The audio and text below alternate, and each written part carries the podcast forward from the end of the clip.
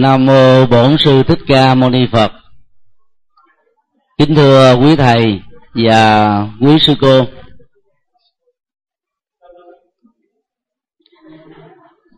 Chủ đề bài 2 kinh à, thủ lăng nghiêm là phá bảy chấp về tâm. Đây là phần à, đối thoại triết học về bản chất tồn tại của tâm. Trong kinh thủ lăng nghiêm đối thoại triết học về tâm này được xem là đặc hữu so với tất cả các bản kinh điển đại thừa và các kinh tạng Bali. Những uh, mẫu đối thoại trong uh, phần này đó sẽ góp phần giúp cho chúng ta thấy rõ được các đầu mối chấp trước liên hệ đến tâm là do chúng ta lội suy một cách sai lầm.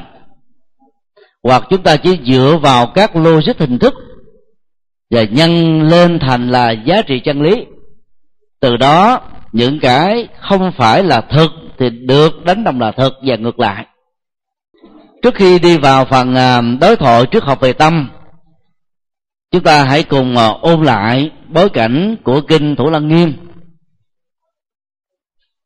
kinh mô tả rằng là tại chùa kỳ viên, thuộc thành à, xá vệ dưới sự trị vì của đức vua ba tư nặc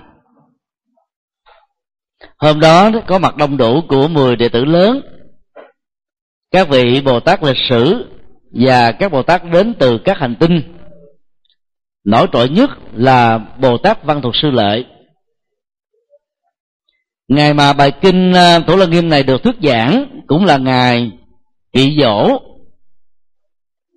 Phụ dương của đức vua ba tư nặc. Vì là một phật tử thuần thành một mặt, nhà vua đã cung thỉnh đức phật và các vị cao đệ đến hoàng cung, cúng dường trai tăng. Mặt khác, khắp nơi trong kinh thành, nhà vua đã nhờ các quan tướng tổ chức các lễ cúng dường tăng để chư tăng ở mười phương có cơ hội tạo điều kiện cho phật tử tại gia gieo ruộng phước. Vì ngài a nan à, có nguyện riêng những gì mà ông không được thỉnh mời thì ông sẽ không đi. Hoặc khi ông được thỉnh mời riêng thì ông xin phép đức phật là không tùy tùng với ngài. Do lời quyền ước đó mà hôm đó riêng ngài a nan là không có mặt. Ông đã đi làm đạo ở một phương xa. Trên đường về đó thì đi một mình. Không có các vị thượng tọa đi cùng. Cho nên à, mọi rắc rối phát sinh từ chỗ thiếu đồng hành này. Trên đường đi thì thầy à, a nan đã trỗi lên một suy nghĩ trong đầu. Khi ông nhớ lại, có lần đó, đức phật đã nhắc nhở thầy à, tu bồ đề. Vì thầy chỉ phát nguyện đi hành khách ở những khu nhà giàu giúp cho họ mở lòng ra mặc dầu nhu cầu giải quyết cái khổ đau của cơm ăn áo mà không có nhưng nhu cầu để gieo nhận các hạt giống tâm linh sống bình an nội tại nhiều hơn. Và cũng có lần ông cũng nghe đức phật quở trách ngài đại ca diếp vì quá thương tưởng các thành phần cơ nhở bất hạnh, cho nên chỉ phát nguyện hành khắc ở những nơi nghèo khó nhằm tạo duyên phúc cho họ.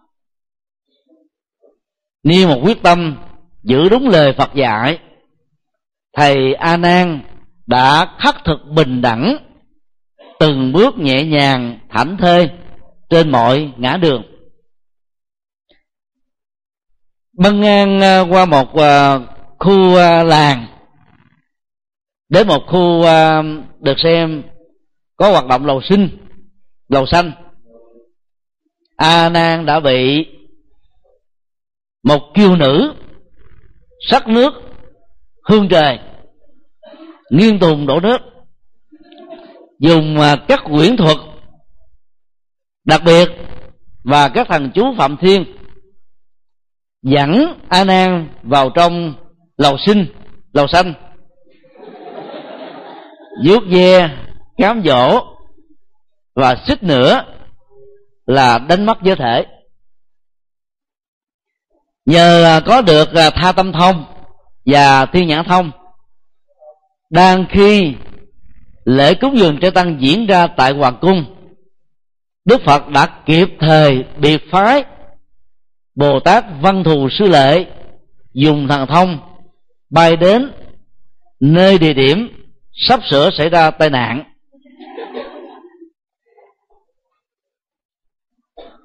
Sự phóng lòng uh, luồng hào quang bằng uh, bảy vô ý tạo ra rất nhiều các hoa sen tượng trưng cho sự thanh hóa tâm bằng trí tuệ đã làm cho ngài a nan và kiều nữ ma đăng già nhìn thấy được hóa thật quá phật đang ngồi kiết già trên các hoa sen. Quan trọng nhất là bồ tát văn thục sư lệ đã dùng thần chú thủ lăng nghiêm theo chỉ đạo của đức phật để tiêu diệt tà chú phạm thiên, dẫn dắt a nan và về a nan và ma nan già về trình diện trước đức phật trên đường đi tới về tới chùa. Thì lúc đó phật và đại chúng cũng vừa hoàn tất cúng dường trẻ tăng thiết pháp ngắn cho vua ba tư nặc.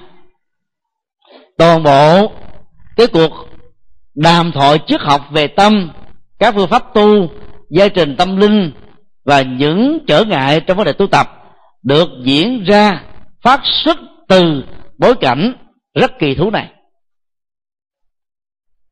tại đây ngài a nan tỏ vẻ hối hận, rơi nước mắt vì cảm động.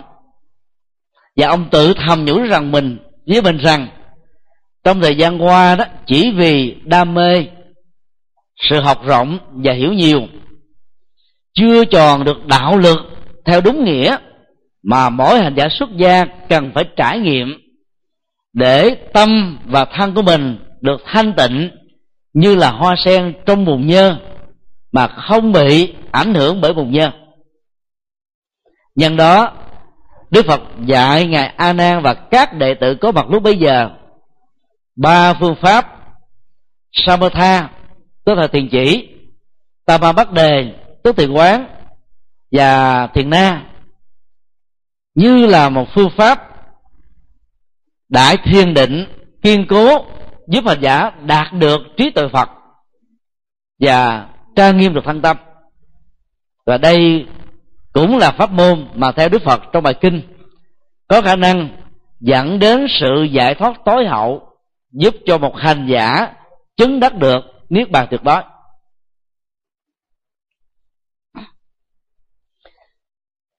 Ngay sau đó, đức phật đã khẳng định với các đệ tử có mặt lúc bấy giờ, tất cả con người và các loài động vật chẳng nhận ra được rằng mình đang có sở hữu một chân tâm thường trú. Thể tính của tâm này là rất trong sạch, không bị nhiễm bởi các tác động do nghịch cảnh, môi trường, điều kiện sống, chế độ giáo dục và kinh nghiệm cá nhân. Do vì không thấy rõ được như thế, cho nên con người và các loài động vật đã lao theo các vọng tưởng điên đảo như là một bản năng như một thói quen, như một sự cố ý, như một sự tùy tùng. Và do vậy mà trôi lăn trong các cảnh giới tái sinh. Đối lập lại với các hạng phàm phu như vừa nêu.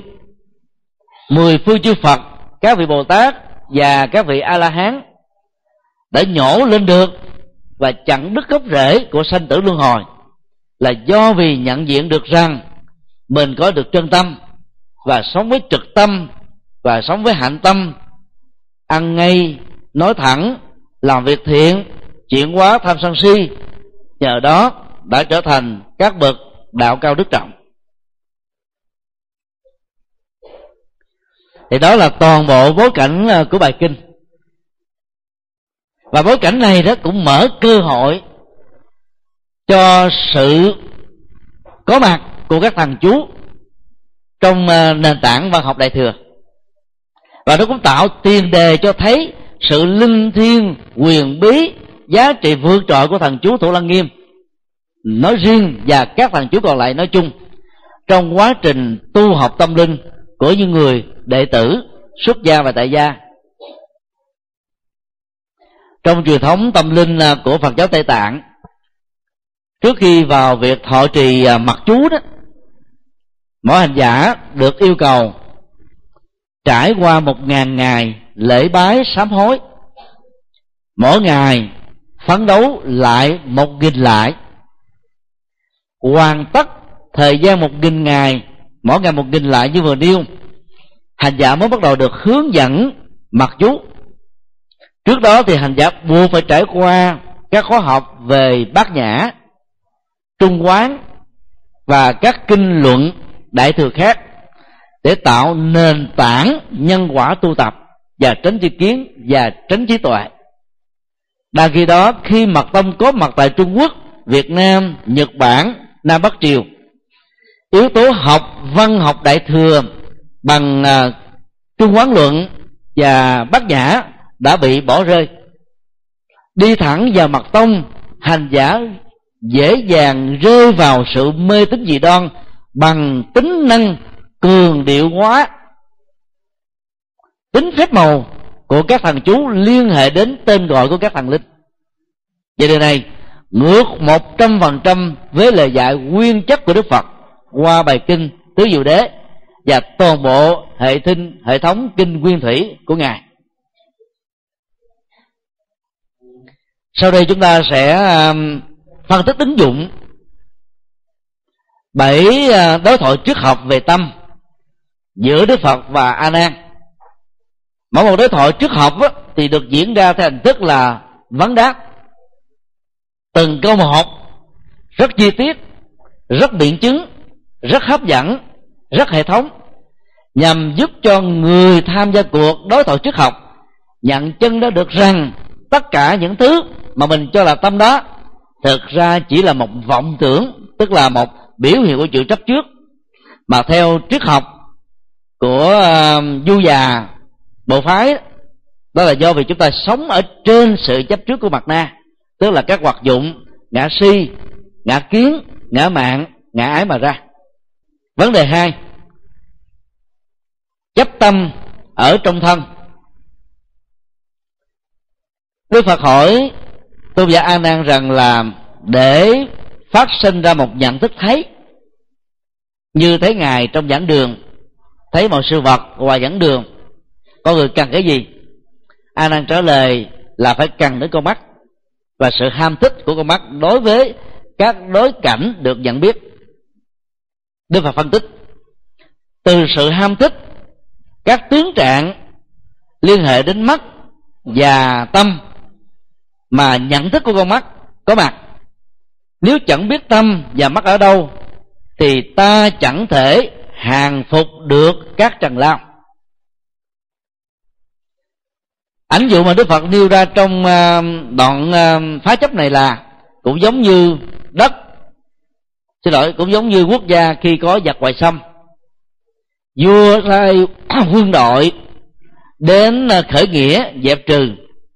Binh lính tất yếu phải biết được sào quyệt của kẻ xâm lăng nằm ở chỗ nào?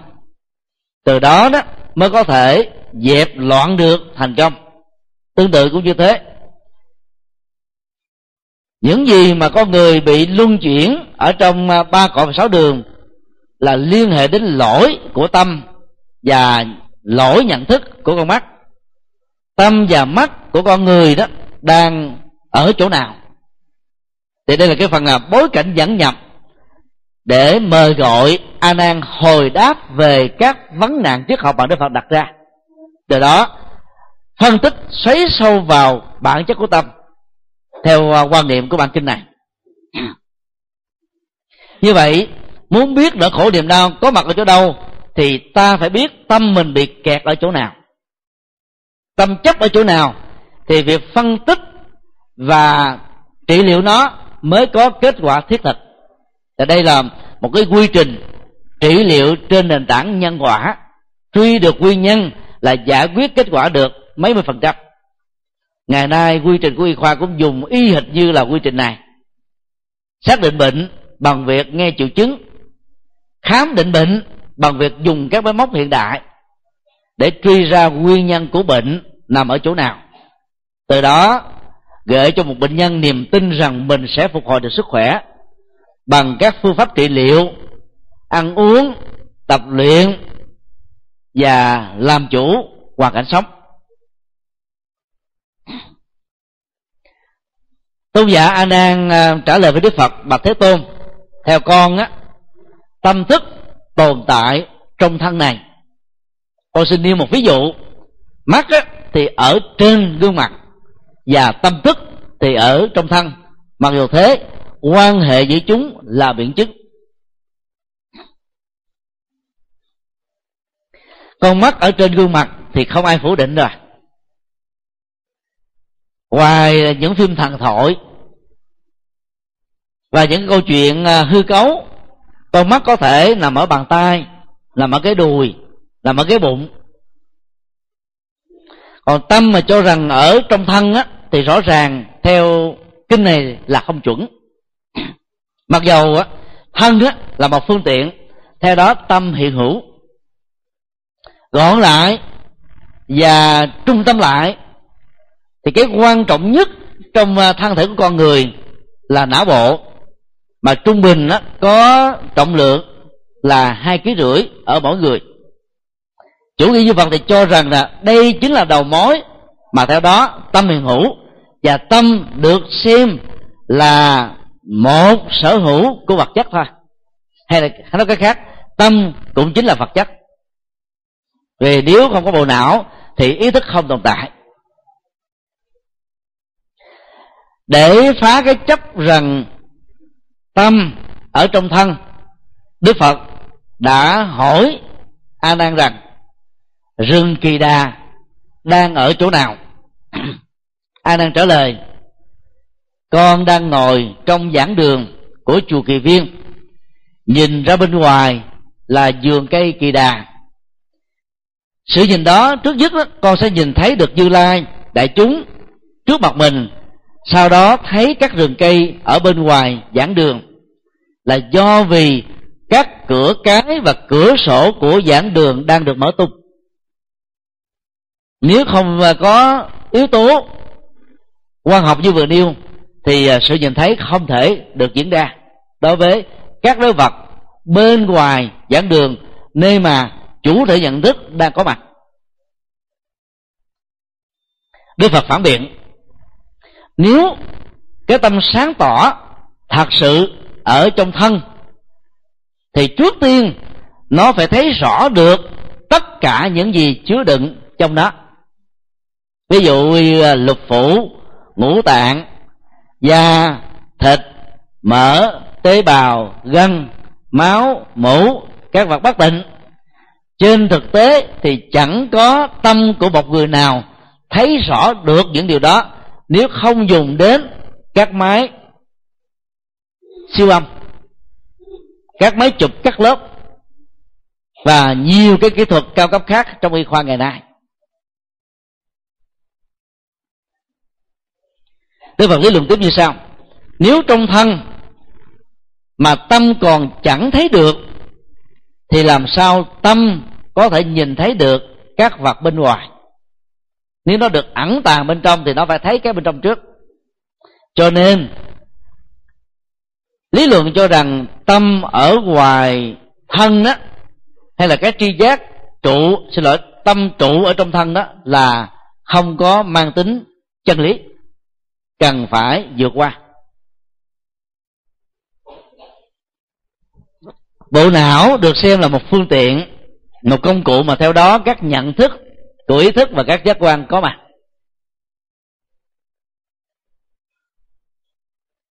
Tính hỗ trợ không phải là tác nhân để sinh ra cái nương vào sự hỗ trợ đó.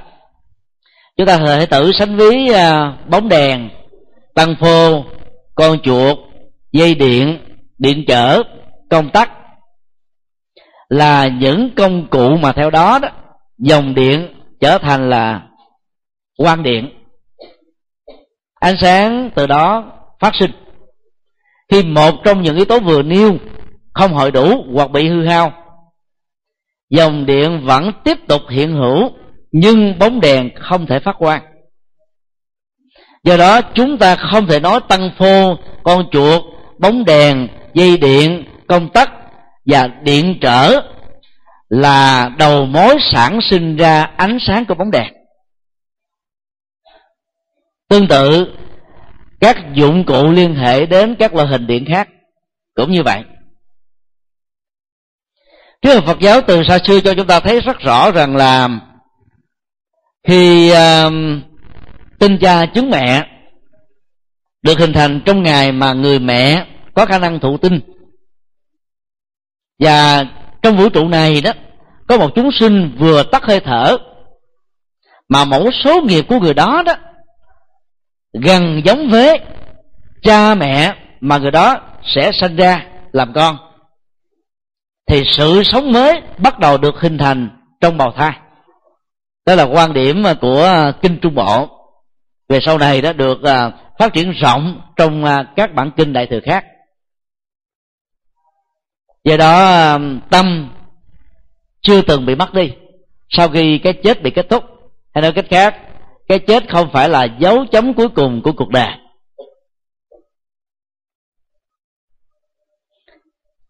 Khi mình cho rằng à, tâm có mặt ở trong thân hoặc là tâm có mặt ở trong bộ não thì khi thân bị hoại trở thành đất nước gió lửa, bộ não ngưng hoạt động, tim ngược đập, máu ngừng chảy, thì tâm đó được xem đã bị chết hay trở về với con số không. Sự chấp tâm ở trong thân dẫn đến cái việc chấp vật chất và tinh hoa của nó là bộ não, là đầu mối của tâm. Chính là một sự sai lầm theo quan niệm của phật giáo và đặc biệt là trong bản kinh này cho nên à, lý luận cho rằng tâm ở trong thân thể người là không đúng nhưng tâm phối hợp với thân qua hệ thống các dây thần kinh và các biểu hiện từ các giác quan như con mắt hai lỗ tai lỗ mũi cái miệng cái lưỡi và làn da mà các hoạt dụng nhận thức của các giác quan có mặt. Cho nên khi các giác quan bị hư đó thì tâm ngưng các hoạt dụng đó nhưng vẫn tiếp tục tồn tại trong sự sống của con người. Đây là điều mà chúng ta không thể phủ định. Ví dụ như hai người bị hư chứ là một người bị hư hoàn toàn hai con mắt, từ thở lọt lòng. Miệng không nói được, lỗ tai không nghe được. Thậm chí là tê bại liệt sụi các phản ứng giác quan trên làn da bị giới hạn một cách khá đáng kể, như à, nhà à, khoa học vật lý lý thuyết Stephen Hawking thì tâm vẫn tiếp tục tồn tại trong ông và vẫn hoạt dụng qua các biểu đạt giác quan như thường.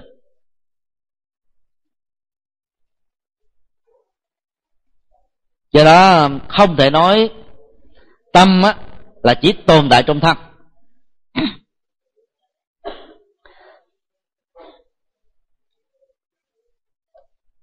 Vấn đề ba phá chấp tâm ở ngoài thân sau khi bị phủ định, tâm không nằm ở trong thân, thì a nan có khuynh hướng sử dụng phương pháp lý luận đối lập.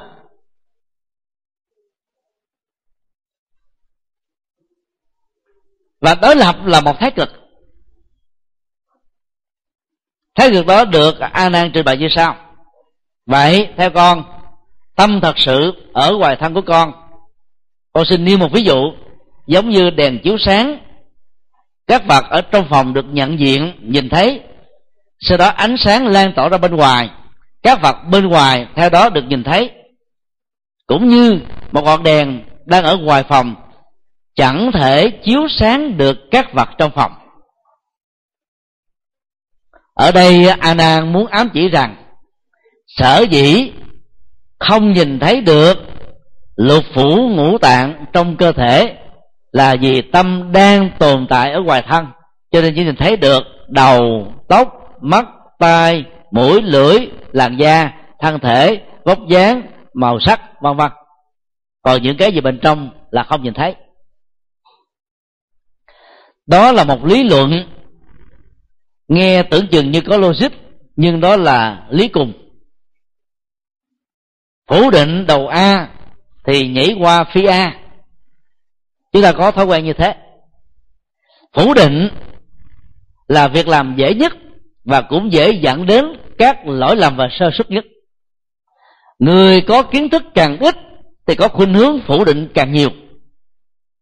Người học rộng hiểu nhiều á, thì rất thận trọng, vì biết rất rõ, có rất nhiều thứ vượt ra ngoài kiến thức, giác quan, kiến thức kinh nghiệm mà mình chưa từng trải qua cho nên ít rơi vào tình trạng cực đoan do sức cùng và lý tặng để giúp cho a nan vượt qua được nhận thức sai lầm, chấp tâm ở ngoài thân, ngài phân tích như sau. Khi một người a ăn thực phẩm và uống nước, thì các người b hiện hữu cùng thời trong cùng một thời điểm có no được chăng? A nan trả lời, thưa thế tôn, không thể được. Dù là a la hán bồ tát hay là phật, cơ thể mỗi người khác nhau, cổ, bao tử, hệ tuần hoàn hoàn toàn khác biệt, cho nên ai ăn nấy no thôi. Đây là cách mà đức phật đang giảng dụ để cho a nan phải chấp nhận một sự thật qua một định lý nhất định nào đó và dựa vào định lý này, đức phật dùng công thức gậy ông, đập lưng ông, hay là tương kế, tủ kế và lấy cùng một hệ thống lý luận để phân tích và giúp cho anh đang nhận thức được rằng cho tâm ở ngoài thân là sai lầm. Đức phật phân tích như sau. Nếu tâm ở ngoài thân, thì trong và ngoài trở nên là khác nhau, hay nói khác là đối lập chẳng có một chút liên quan gì. Hễ cái gì tâm biết, vì là tính đối lập, cho nên thân không thể biết. Cái gì thân biết, vì là mâu thuẫn, cho nên tâm không thể biết được cùng vật mà tâm biết, mà và mà thân biết. Nếu thân và tâm cùng biết một lượt, thì tại sao lại nói rằng tâm đang ở ngoài thân?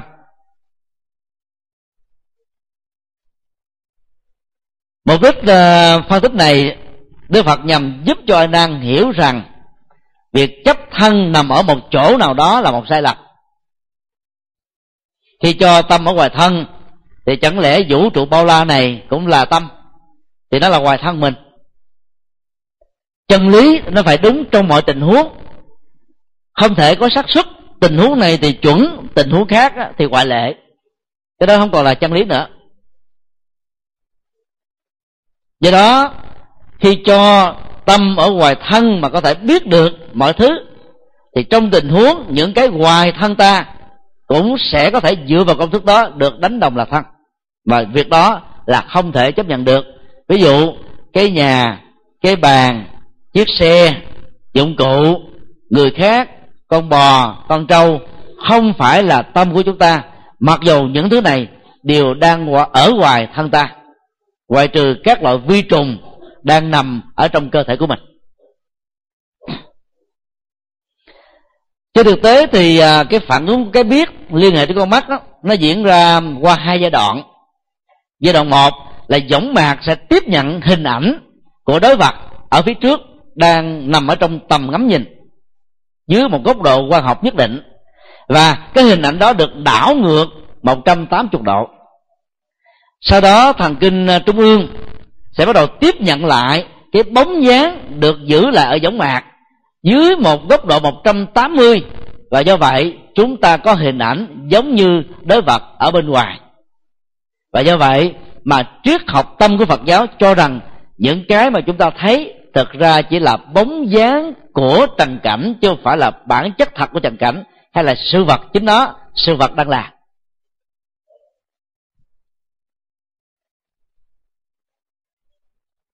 cho nên um, cái biết đó thường không diễn ra một lúc.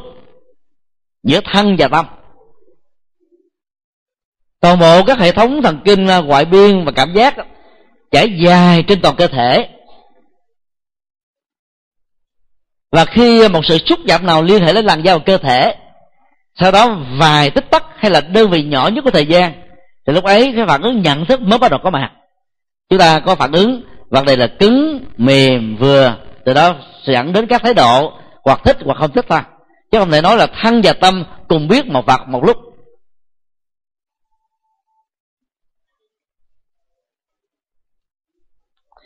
Do đó, lý sự của a nan cho rằng tâm ở ngoài thân là khó có thể được chấp nhận. Điều bốn. Phá chấp tâm núp sau con mắt. Tôn giả a nan cho rằng, tâm ẩn núp sau con mắt, cũng giống như có một người lấy chén lưu ly úp vào hai con mắt. Cái hình ảnh này mô tả giống như cái kính mà chúng ta đeo ngày nay. Tuy có vật úp ở ngoài mà chẳng làm ngại con mắt, tùy theo sự thấy mà con người có thể dẫn đến phân biệt rằng đối tượng được nhận thấy là vật thể gì, màu sắc nào?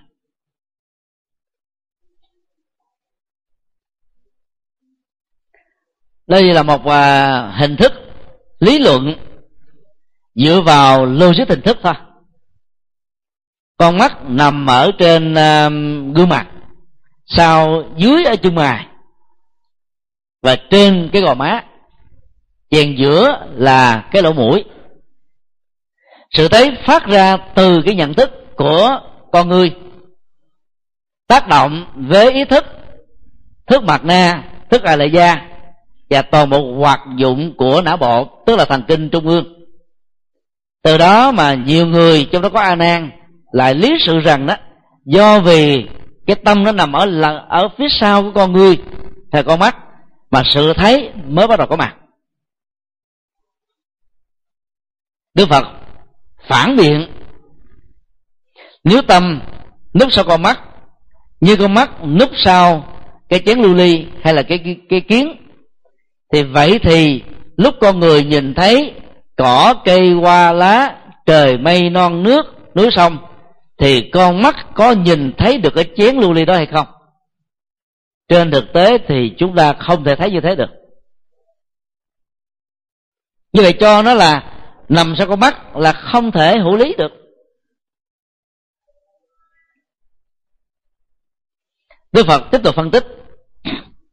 Con mắt núp sau chén lưu ly thì có thể thấy được chén lưu ly.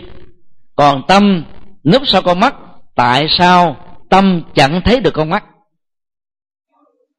Đây là một lý luận à, rất sắc bén. Nhằm phản biện lý sự sai lầm của a nan thôi. Chúng ta phải nhờ đến một tấm gương. Tương phản dưới tấm gương, chúng ta mới thấy mắt mình là màu trong, màu xanh, màu nâu, màu đen. Và tương tự, chúng ta thấy các hình thể trên cơ thể chúng ta với các màu sắc và hình thù của nó.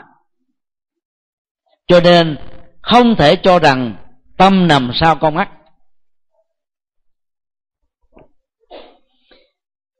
Dù cho là thấy mắt mắt tức là cảnh cảnh làm sao thấy được cảnh. Ở đây là một à, à, lý luận tương kế tự kế hay là gậy ông đập lưng ông thôi. Lý sự của a nan là con mắt nằm ở trước cái tâm. Cho nên á cái tâm mới có thể nhìn thấy được sự vật. Thì đức phật phản biện rằng con mắt á phải bị cái tâm nhìn thấy vì con mắt là đối vật trước cái tâm. Trên thực tế thì không ai thấy được con mắt ra. rồi bây giờ đặt ra một giả dụ, con mắt là cảnh, và tâm núp sau con mắt cũng là một cảnh, thì cảnh không thể nhìn thấy được cảnh. Do vậy, lý luận vừa điêu không thể thành lập được.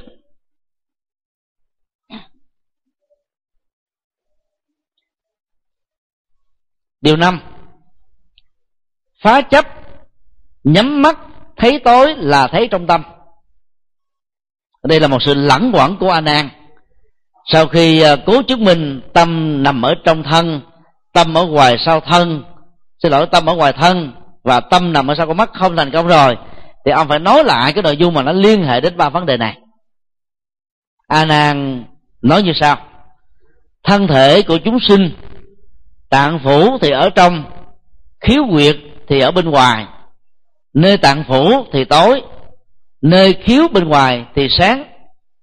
Mở mắt thấy sáng, gọi là thấy bên ngoài. Nhắm mắt thấy tối, gọi là thấy trong thân. Có vẻ như có phần logic. Trên thực tế thì chẳng có chân lý chút nào. Nói một khác là có nhiều lý luận, có logic nhưng không hề có chân lý. Nó mạnh dạn hơn logic không phải là thước đo của chân lý. Chân lý có sự tồn tại độc lập. Nó vượt trội và vượt lên trên tính logic và phi logic của vấn đề. Mặc dù chúng ta không thể phủ định rằng là có những tình huống đó, logic tạo thành chân lý và ngược lại.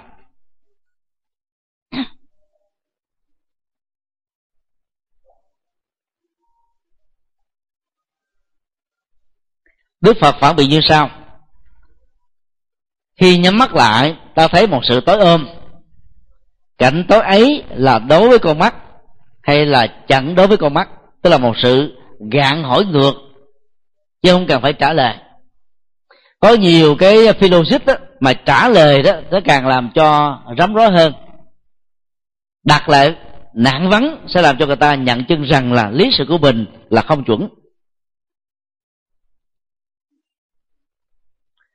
Sau khi nghe a nan trả lời, đức phật tiếp tục phân tích. Nếu đối với con mắt, thì thấy tối, thì tối đó là tối ở trước mắt, tức là ở ngoài thân. Sao nói rằng là tối ở trong thân. Giả sử cho tối là ở trong thân, thì lúc ở trong phòng tối chẳng có ánh sáng. Những gì trong phòng tối đều là tạng phủ của con người hay sao?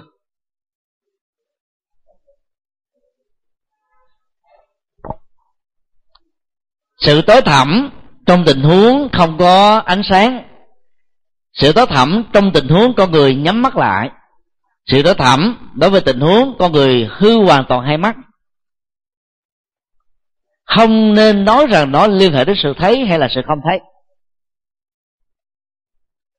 Vì mình lý sự, nó liên hệ đến sự thấy cho nên nhắm mắt lại mình gọi là thấy tối. Thấy là phải có một đối vật, có một góc quan học có một không gian, có điều kiện ánh sáng. Và cái không gian đó phải nằm trong cái khoảng cách mà con mắt có thể định lượng được, nhận thức được.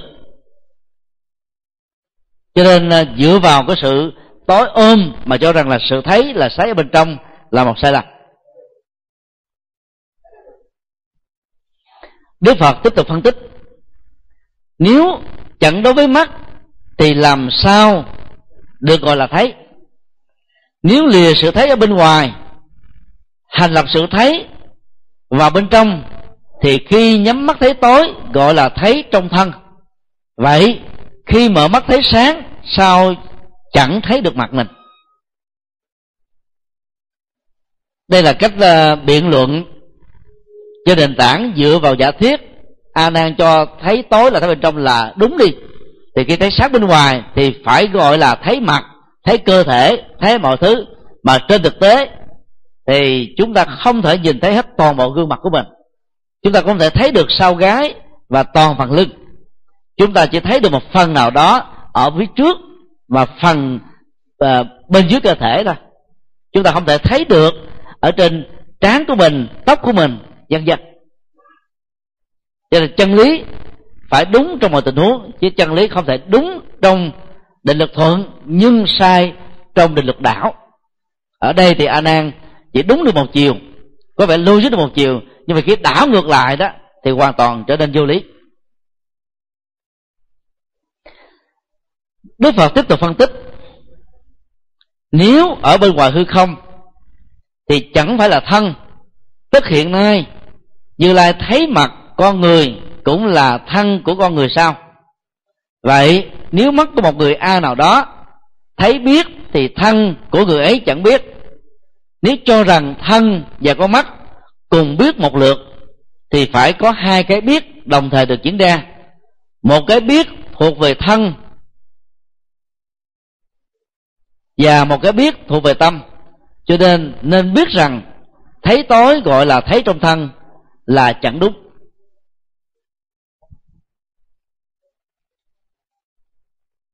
Trên thực tế thì con người à, mở mắt mà nhắm mắt rất nhiều lần trong một ngày.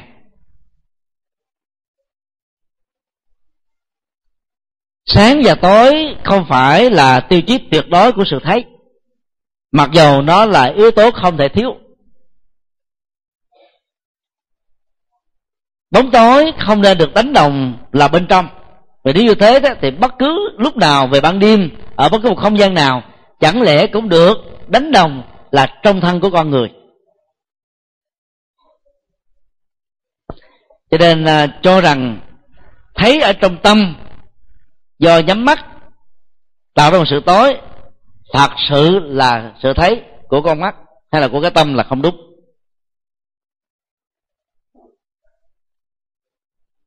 Điều sáu phá chấp suy nghĩ là tâm.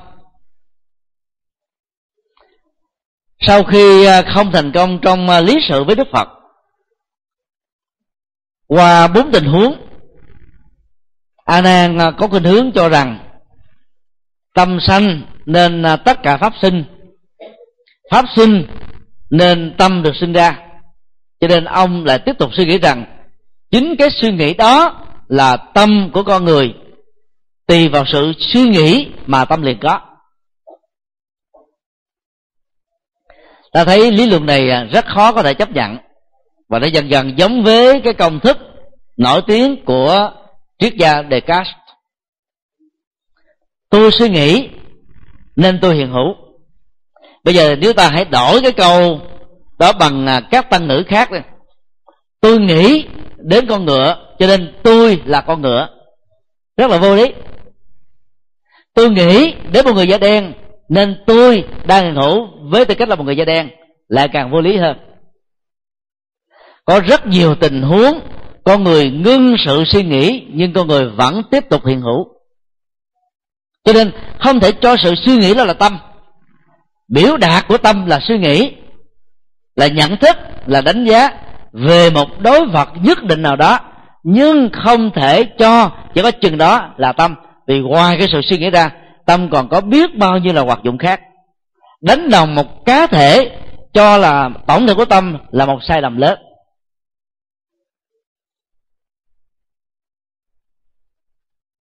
Đức phật phản biện nhận thức sai lầm của a nan như sau. Nếu từ sự suy nghĩ của tâm mà tâm có mặt, thì tâm đó chẳng có tự thể, nên rốt cuộc nó chẳng có thể suy nghĩ được gì hết nếu chẳng có tự thể mà suy nghĩ được, thì vô căn phải thấy được vô trần. Nghĩa này lại càng trở nên phi lý. Vô căn như là không có một giác quan nào hết. Vô trần có nghĩa là không thuộc về sắc, thanh, hương về xuất pháp. Giữa vô tâm và vô trần vẫn có thể xảy ra một phản ứng nhận thức để tạo ra một thái độ nhận thức như thế đó. Chuyện đó chưa từng xảy ra.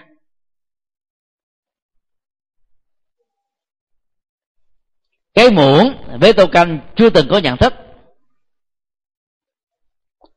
Tảng núi và cái mây.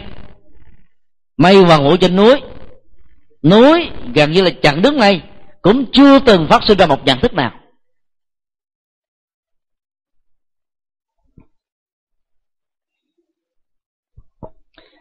Cho nên à, lối suy nghĩ cho tâm có mặt ở cái năng lực tư duy thì lúc nào không tư duy, tâm được xem là không hiện hữu.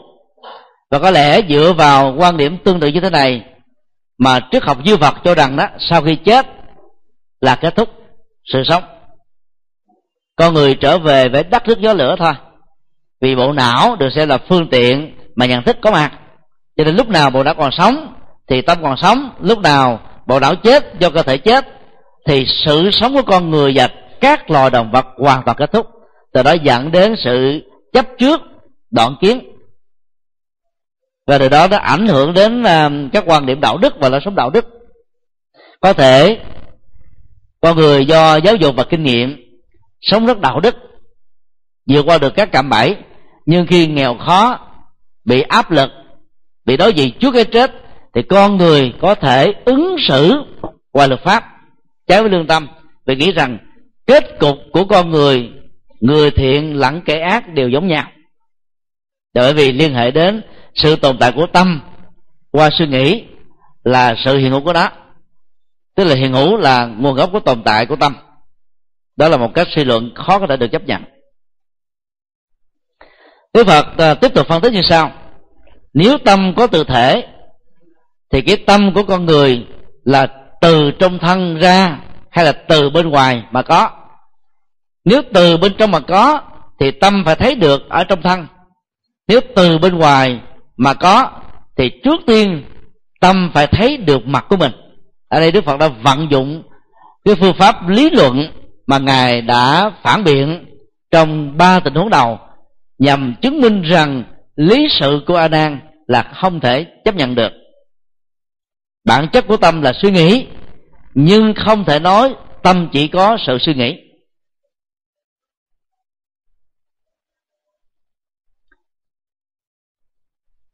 Đức Phật tiếp tục phân tích. Nếu cái thấy là do con mắt, Thì khi con người ở trong một phòng nào đó, Cửa có biết và thấy được chăng? Ở đây cái phòng dụ cho cơ thể của con người, cửa là dụ cho con mắt. Như kẻ đã chết, con mắt vẫn còn.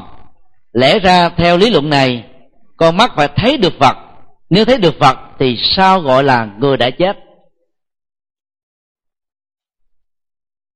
Càng à, phân tích thì chúng ta càng thấy à, lý luận, suy nghĩ là tâm là một sai lầm. Nhưng mà tâm không thể tách rời khỏi suy nghĩ. Đây là điều chúng ta cũng không thể phủ định. Trong à, tâm thức học Phật giáo có một vài tình huống hoạt dụng của tâm tạm thời vắng lặng trong một thời gian. Khi con người bị ngất xỉu khi con người sanh vào à, cảnh giới vô tưởng, khi người nhập vào trạng thái thiền định không còn cảm giác và tri giác, ý niệm hóa, thì các hoạt dụng à, của tâm tạm thời ngưng nghỉ.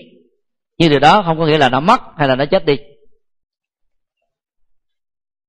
Cậu bé Buddha Boy, tức là cậu bé Phật, ở Nepal ngày nay được xem là một cậu bé có năng lực như Đức Phật ngồi liên tục dưới cội cây gần hai năm trời không ăn không uống không đứng dậy không vận động không vệ sinh cá nhân mà sự sống vẫn diễn ra bình thường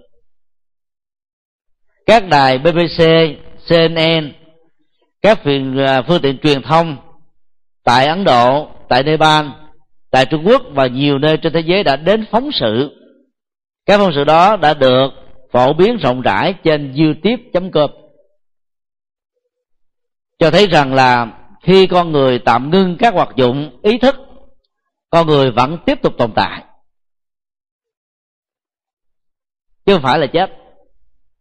Và dĩ nhiên à, tình huống đó chỉ diễn ra trong một vài cơ thể mà cấu trúc sinh học của cơ thể đó là rất đặc thù. Không phải ai cũng làm được việc đó, ngay cả trong những tình trạng huấn luyện đặc biệt. Dòng mà suy nghĩ của tâm không hề kết thúc. Có khi như là một à, tảng băng ngầm. Có khi như là sóng triều trào dân do tác động của không khí và gió. Sau khi chết thì tâm lại tiếp tục tái sinh. Với tư cách là một cái phôi thai, trong bào thai của người mẹ hay giống cái, các hoạt dụng suy nghĩ, chủ nghĩa kinh nghiệm cá nhân hoàn toàn chưa có thể phát huy được vì lúc đó, các giác quan chưa được trưởng thành đúng mức.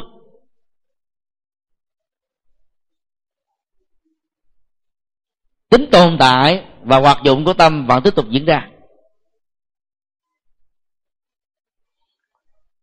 Đức phật phân tích tiếp. Tâm nếu thật sự là có tự thể, trong tình huống nó là một thể duy nhất, thì khi một người nào đó búng trên một cơ thể hay là búng vào một phần nào đó trên thân thì lẽ ra. Tứ chi và toàn thân đều biết. Nếu đều biết thì ở chỗ bị búng đó chẳng có. Nếu có thì chỗ búng chẳng phải là một thể. Trên thực tế đó thì à, khi à, ta nhéo ở trên má má có cảm giác đau chia chân thì thấy bình thường. Khi chúng ta đấm vào cái bụng cái bụng muốn ói những phần khác á, thì đôi lúc vẫn không hề bị ảnh hưởng gì. Cái biết hầu như là nó không trên toàn thể của thân.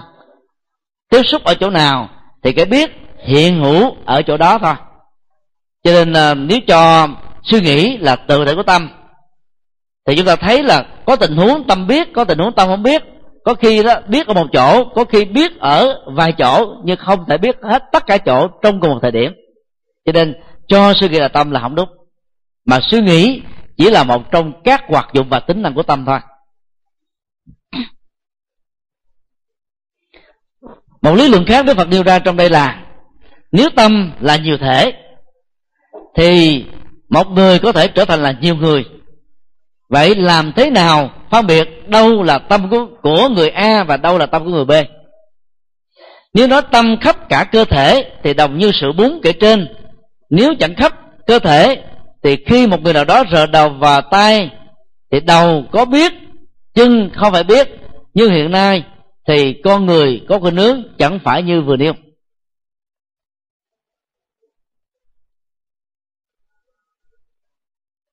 Cho tâm là một thể và một thể đó là tư duy, còn bị là sai lầm. Cho tâm là nhiều thể, và nhiều thể đó liên hệ đến tư duy của nhiều người và các loài động vật lại là một sai lầm nghiêm trọng hơn. Vì nếu là nhiều thể thì chúng ta làm sao phân biệt đâu là thể tâm của mình và đâu là thể tâm của người khác. Lưu tiền đây à, chúng ta cũng cần là khẳng định rằng cái gọi là hiện tượng ma nhập là không có thật. Vì trong một cơ thể chỉ có một tâm duy nhất thôi. Khi con người bị à, rối loạn tâm thần do bị trầm cảm nặng những sang chấn tâm lý liên hệ đến đời sống cá nhân, khủng hoảng gia đình, khủng hoảng xã hội, khủng hoảng kinh tế, khủng hoảng chính trị và nhiều khủng hoảng khác. Việc không giải phóng nỗi khổ niềm đau đó sau một thời gian, nếu thiếu sự trợ giúp tích cực của người thân, thì một người bình thường dần già trở thành là một người tuyệt vọng, trầm cảm và nặng hơn nữa có thể trở thành bị điên loạn các rối loạn đa nhân cách trong tình huống này sẽ xuất hiện, làm cho con người đóng vai, người b, người c, người d nào đó. Mà trên thực tế, chỉ là bộ não bị rối loạn tự làm một cách vô thức mà con người không hề hay biết. Cho nên à, sau khi hiện tượng đó xuất ra, đương sự hoàn toàn không còn biết được gì nữa hết. Mình hỏi chuyện gì vừa xảy ra, họ sẽ trả lời là không. Đó là rối loạn mà. Rối loạn đó là rối loạn đa nhân cách nếu nhiều thể tâm có thể có mặt trong một cơ thể người, thì khi một cái tri giác nào đó do sự tiếp xúc của cái tay với một phần nào đó của cơ thể, thì tất cả các thể tâm đều biết. Mà trên thực tế thì không. Những người quan sát không hề biết cái người đó đang ứng xử cái gì và người đứng xử đó cũng không hề biết rằng là có những người đang có mặt. Và sau khi sự kiện đó kết thúc, thì hoàn toàn trở thành là trống trơn trong bộ não của họ. Vì là rối loạn, cho nên chúng ta không cần phải tìm hiểu tính logic của nó. Có những nguyên nhân dẫn đến sự rối loạn vừa nêu. Sử dụng à, các loại ma túy tổng hợp. Rượu bia à, quá mức vào ban đêm nhất là sau một giờ khuya.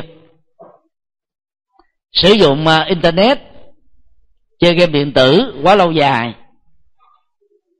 Hoặc là giam nhốt mình, biệt lập quá mình, cô lập quá mình đến một giai đoạn đó, bị mặc cảm tự ti.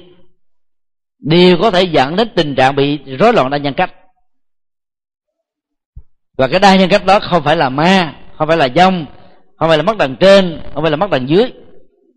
Do vậy cần phải đi bệnh viện chỗ quán.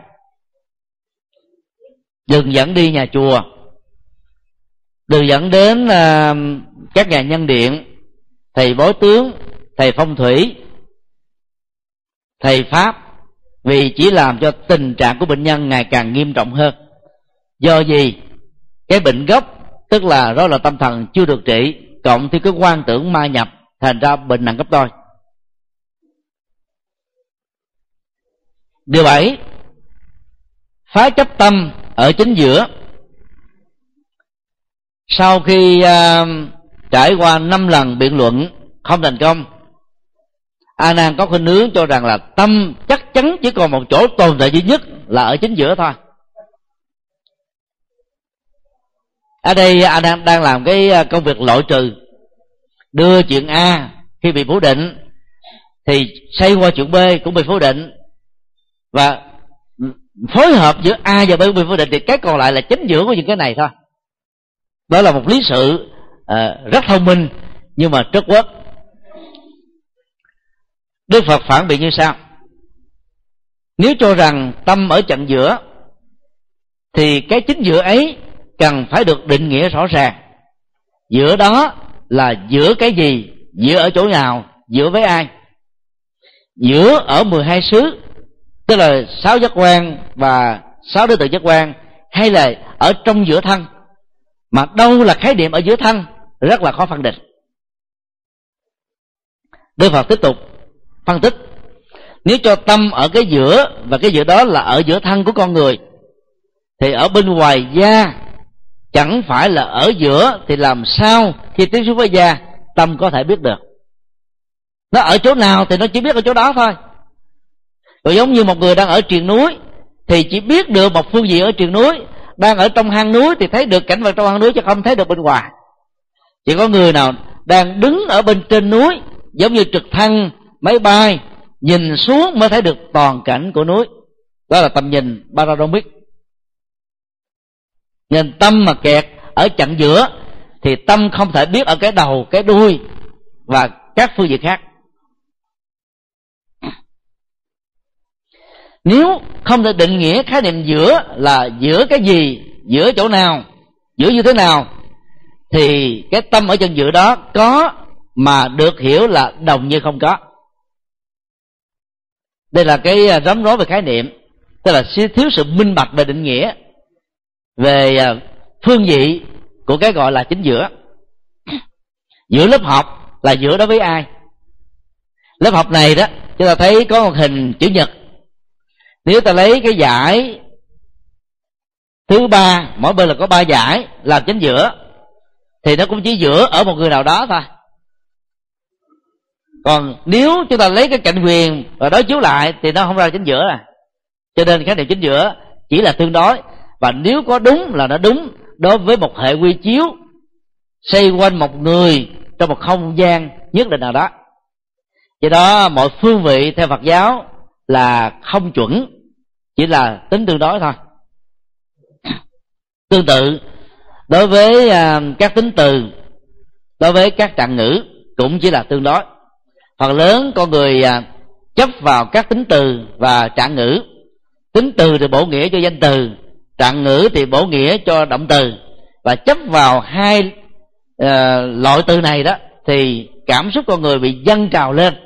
Nỗi khổ niềm đau cũng theo đó mà tỷ lệ thuận. Đức phật nêu ra một ví dụ như sau. Cũng như có một người cắm cây niêu ở vị trí chính giữa để làm giữa nhìn từ phương đông thì cho cây niêu đó ở phương tây nhìn từ phương nam thì cây nêu đó ở phương bắc, cái thể giữa được điều ra đã lẫn lộn rồi, thì tâm cũng thành theo đó mà rối loạn, chẳng rõ tâm sẽ ở đâu trong khái niệm chính giữa này.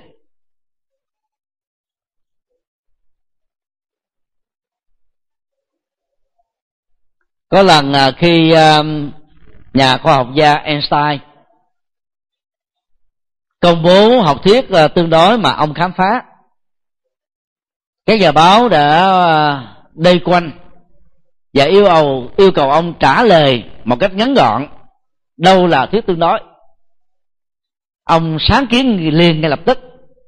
Một sợi tóc mà rớt ở trên chén cơm hay là chén canh hay là dĩa thực phẩm được xem là quá nhiều. Nhưng nếu sợi tóc đó được đặt ở trên đầu của một người có đầy tóc thì được xem là quá ít như vậy, nhiều và ít, hai tính từ đối với sợi tóc trong tình huống này là tương đối.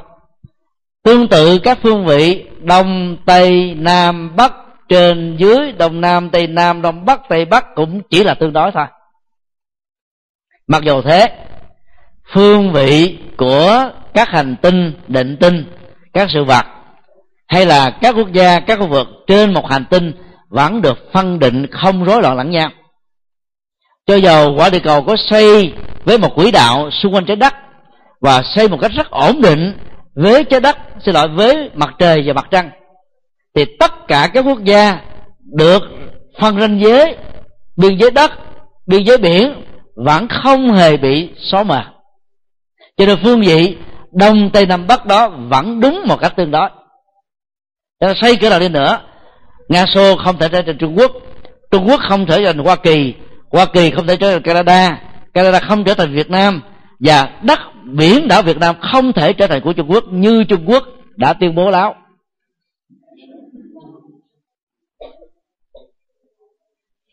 Cho nên à, các lập luận, cả vú lấp miệng em của trung quốc và biến kẻ gây sự trở thành nạn nhân của trung quốc, dầu có điêu qua cái nào đi nữa, cũng bị cả thế giới này lên án thôi việt nam là một nước nhỏ cho nên à, phải dùng kế không thể đối đầu trực tiếp vì trung quốc chỉ càng qua việt nam là chúng ta chết như rôm rạ và họ có vũ khí à, tối tân, và dĩ nhiên các trục chiến là điều không nên có cho nên phải dùng các phương pháp hòa đàm thôi để à, tháo mở những tranh chấp về biển đảo và đất liền. Ananda biện luận như sau. Như thế tôn nói, nhãn căn và nhãn trần duyên nhau thì phát sinh ra thị giác. Con mắt phân biệt, vật thể thì vô tri. Thị giác sinh ra ở chính giữa của chúng và thị giác đó chính là tâm. Ở đây chúng ta thấy bắt đầu a nan rơi vào cái sai lầm khác rồi cho thị giác là tâm cũng giống như là cho uh, xúc giác khú giác vị giác là tâm vậy. Đang khi những thứ này chỉ là các hoạt dụng biểu hiện bên ngoài của tâm chứ không phải là tổng thể tâm. Đức phật chứng minh nếu tâm ở chặng giữa của giác quan và đối tượng nhận thức thì tâm thể này gồm cả hai chúng hay chỉ gồm một thứ. Nếu gồm cả hai thì vật và thể của tâm sẽ bị xen lẫn nhau không thể phân định được đâu là tâm đâu là vật. Đa khi vật là vô chi, mà tâm á, có thể là nhận biết. Thành ra tâm và vật đối lập nhau lấy gì gọi là giữa được?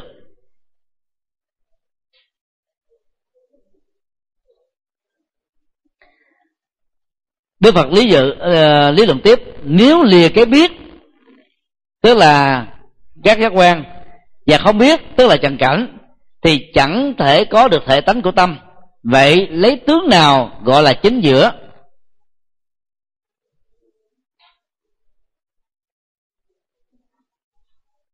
Chủ yếu lý luận này à, nhằm giúp cho a nan không nên à, cho cái phương vị nào đó là tâm thôi trước đây à, phương vị ở trong, phương vị ở ngoài, không à, thể chấp nhận được thì bây giờ cho nó ở chặn giữa.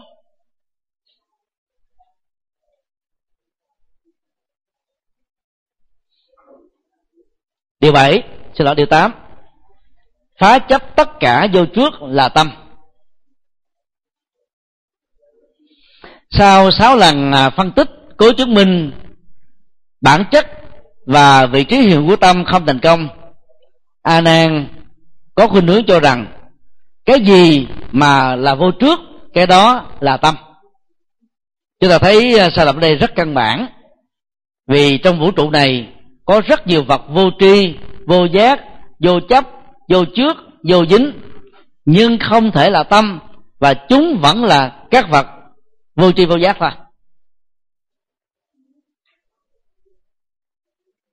Đức phật à, chứng minh sự à, lý luận sai lầm này như sau. Nếu cái tâm giác tri chẳng ở một chỗ nào cả, vậy như các loài bay trên hư không, các loài lội ở dưới nước, các loài bò đi trên người trên bờ, trên mặt đất, gọi chung là tất cả sự vật hiện tượng thế gian này mà có người biết là vô tri, vô trước đó, có được gọi là có hay không?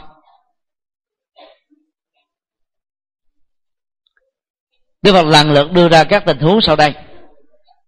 Thứ nhất Nếu không đồng Thì chúng giống như lông rùa và sừng thỏ. Nói gì là vô trước? Nếu có sự vô trước Thì chẳng thể gọi là không. Nếu không tướng mới là không Thì chẳng không thì có tướng. Tâm đã chấp vào tướng có Thì còn nói gì là vô trước Vô trụ, vô dính được? Rong rùa và sừng thỏ là hai khái niệm con người có thể tưởng tượng và hình dung, nhưng không tương đương và tương thích với bất kỳ một sự vật hay là con vật nào ở trong vũ trụ này. Ngoài các sự vật được vẽ trên hình ảnh bởi những họa sĩ có vấn đề hoặc cố tình tạo ra vấn đề như thế. Trong à, các loại phim hoặc họa, người ta cũng có thể tạo ra các hình ảnh dị hợm để thu hút và mua vui. Cho nên là vật vô tri vô giác không thể xem nó là tâm được. Mặc dầu có lúc tâm trở nên vô tri, tâm trở nên vô giác, như trong trạng thái trạng thái diệt thọ tưởng định.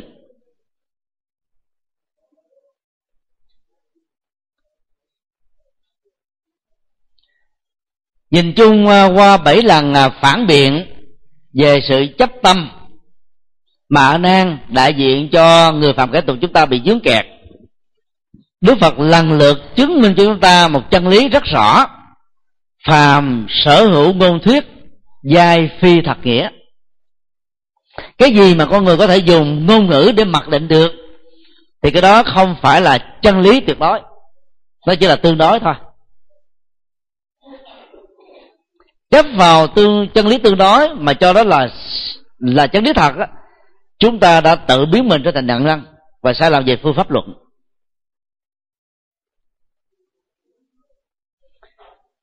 Sự vật được chúng ta mô tả khác với sự vật trong thực tại rất nhiều.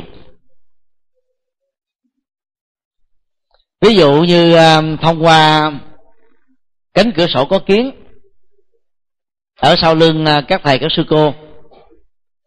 Một người nào đó ngồi cách xa, học viện phật việt nam khoảng một cây số dùng một cái ống nhòm rất đắt tiền. Và nhìn, quan sát vào cái phòng học này, họ nhìn thấy đầu của các thầy và nghe cái miệng, nhìn thấy cái miệng mấp máy của chúng tôi. Họ có thể suy luận ra rất nhiều thứ, nhưng mà nó không đúng đâu vào đâu hết có người đọc môi, nói rằng là, ông thầy nhật từ này bữa nay nói khào khào kiều khiều giống như hết hơi. Đang khi người nghe trong lớp nghe muốn điếc lỗ tai luôn. Rồi là vì suy luận. Hoặc là một người nào đó bị lãng tai, âm lượng trong phòng vẫn rất là đầy đủ, nhưng lại có cảm giác rằng hôm nay người chia sẻ nói với một âm lượng rất nhỏ đang khi người quá thính tai thì nghe với một cường độ quá lớn. Như vậy, cũng một âm lượng thôi. Tùy theo cái sức khỏe của lỗ tai mà thính giác của con người có các nhận thức hoàn toàn khác biệt. Cho nên là ngôn thuyết không thể phản ánh đúng được bản chất thật của thực tại diễn ra xung quanh chúng ta. Nếu có chăng chỉ là một sự tương đối và cũng không nên cực đoan, quỷ bỏ công thuyết. Vì nếu như thế thì xã hội này sẽ bị rối loạn, mất trật tự. Không ai có thể hiểu được sự truyền thông mà con người muốn ám chỉ, gợi gắm như những thông điệp hay thông tin là cái gì. Cho nên à, thấy rõ được điều này trong các kinh điển đại thừa đó, khái niệm dân tự bát nhã đó được có thể sử dụng như là phần à, ứng dụng rất cần thiết. Ngôn ngữ, mặc dù không phải là bản thân của chân lý, nhưng vẫn có thể mô tả được dấp dáng của chân lý. Và do đó, chúng ta có thể biết chân lý dưới hình thức là một bản photocopy. Một bản sao. Còn hơn là chúng ta không biết gì về nó, mù tịch.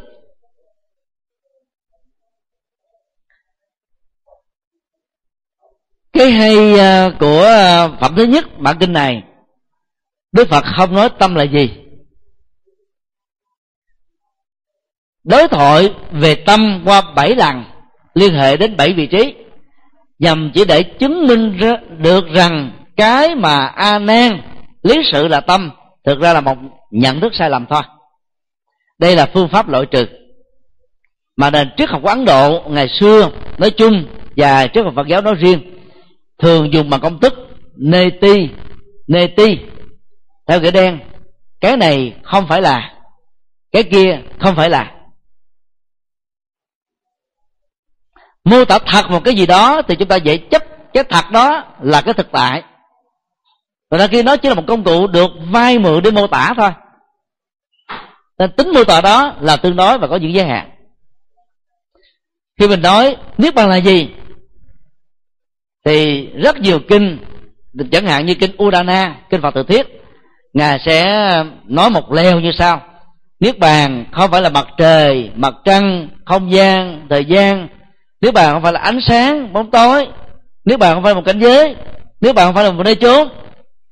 Chứ không nói trực tiếp nội dung của niết bàn là gì.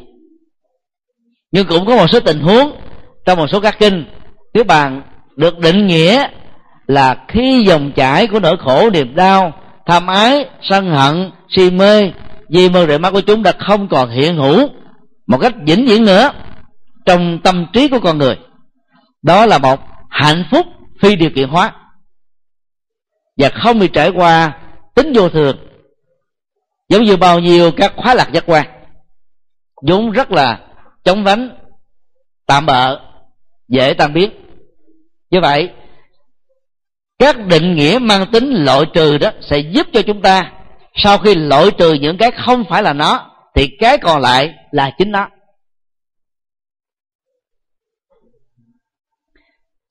Và dĩ nhiên à, phương pháp và loại trừ như vừa nêu cũng là tương đối thôi. Cho nên à, bản thân của ngôn ngữ nên được sử dụng như một công cụ, sử dụng không quan đó, thì dẫn đến các hiểu biết đúng sử dụng sai lầm và chấp vào ngôn ngữ đó thì chẳng khác nào đó, chúng ta kẹt vào ngón tay cho nó là mặt trăng. Và mặt trăng với tính năng và cũng là đối tượng chúng ta hướng về đó thì bị đánh mất. Thì thông điệp của bảy lần gặn tâm phủ định sự chấp trước vào tâm chỉ để nhắn gửi chúng ta một điều đó là cần phải trải nghiệm tâm đúng với bản chất của nó. Mọi lý sự mọi giá định về nó đều có thể bị dướng kẹt vào sự sai lầm thì cái phần à, còn lại của phân tích về tâm á, chúng ta sẽ học vào à, tuần sau. À, à, kết thúc tại đây.